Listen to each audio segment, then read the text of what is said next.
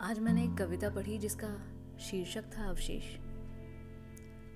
ये नहीं पता चल पाया कि किसने लिखा था, पर जिसने भी लिखा है ना, बेहद ही खूबसूरत लिखा है।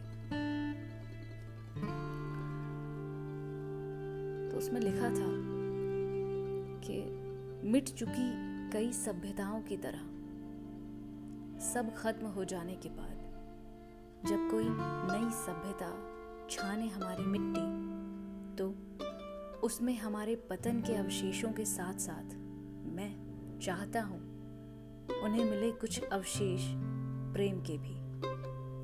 जले हुए जंगल, टूटे हुए हल, टूटी हुई बुद्ध की मूर्ति और मिट्टी सी आती बारूद की गंध के अवशेषों के साथ साथ मैं चाहता हूँ उन्हें मिले किसी कवि की प्रेम कविताओं से भरी एक डायरी भी। कितनी ही कमाल की बात है ना। अवशेष।